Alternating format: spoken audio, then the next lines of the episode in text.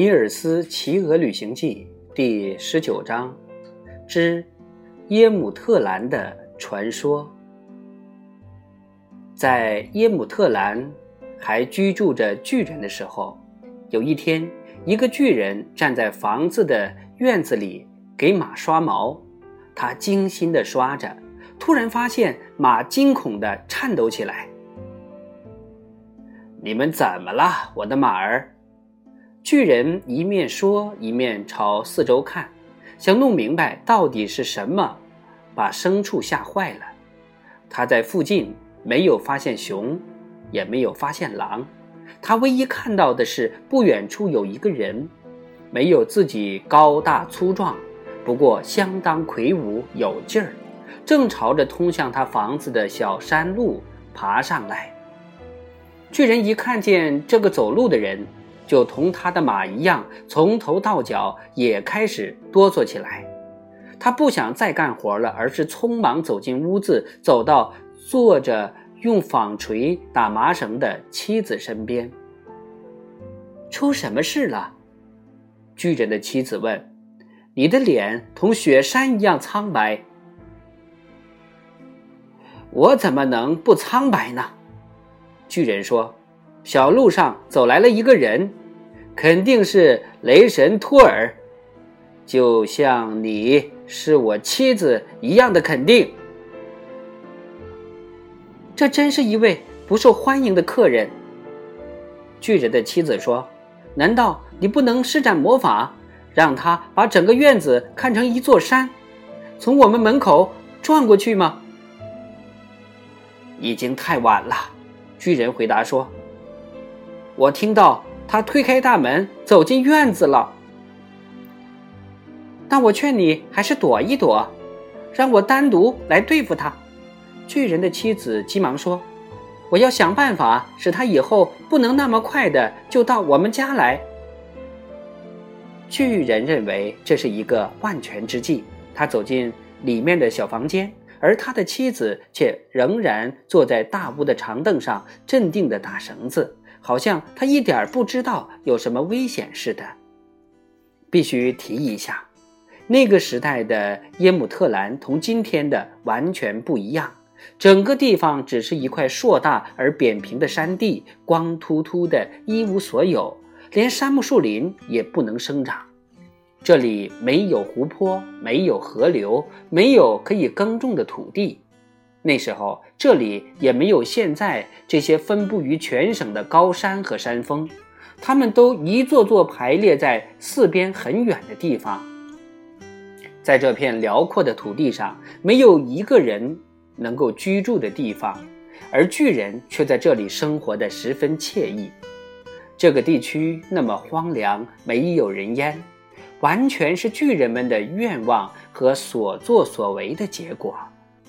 巨人看到雷神托尔向他们家里走来，吓得失魂落魄、不知所措，是完全有道理的。他知道雷神不喜欢他们，因为他们向四周散发酷寒、黑暗和荒凉，并且阻止大地变得富裕丰硕和适合人类居住。巨人的妻子没有等待多久，就听到院子里响起了坚定的脚步声。不久，巨人看到雷神托尔推开房门走进屋里。他不像一般过路人那样在门口停住，而是立即朝屋子里最靠里山墙坐着的巨人的妻子走去。这是这段路对他来说不算近。当他以为已经走了好一会儿的时候，他其实还在离门口不远的地方，离屋子中央的炉灶还差得很远的一截路。他加大步子朝前又走了一会儿，炉灶和巨人的妻子好像比他刚进屋的时候更远了。起初他并不觉得这间屋子特别大。但是，当他费了九牛二虎之力，终于走到炉灶那里时，他才感到这间屋子奇大无比。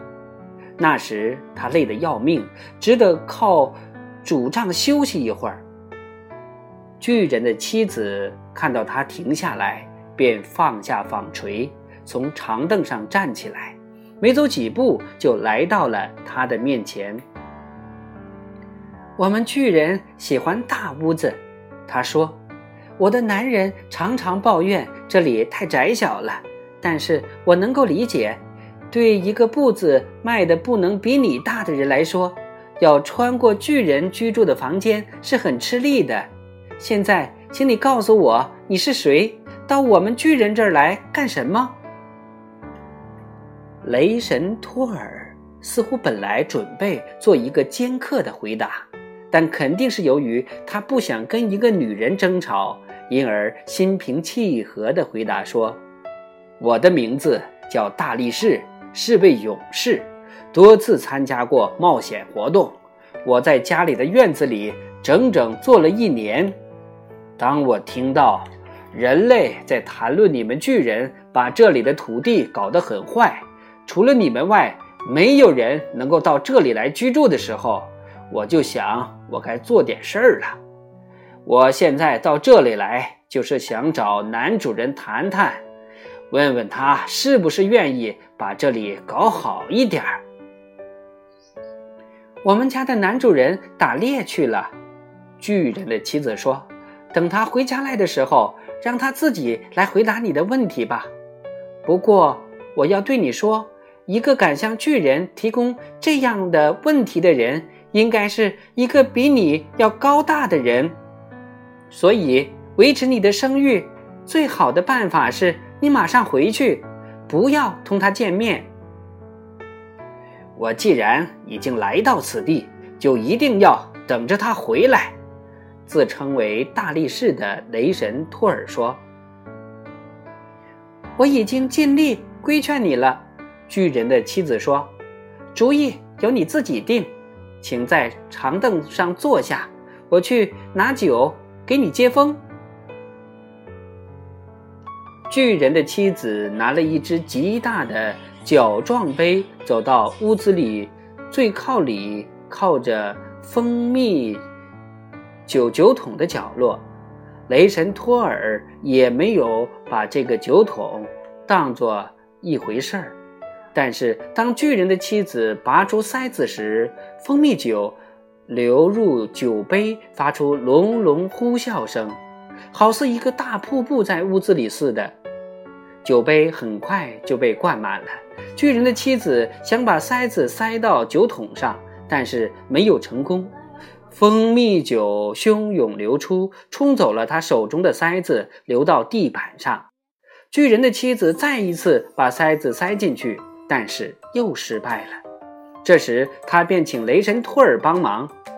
你看，酒都流走了，大力士，请你过来把塞子塞到酒桶上去。雷神托尔马上跑过去，拿了塞子堵住口，但是酒又把塞子顶出来，并且把塞子抛到很远的地方去，酒继续在地上漫溢。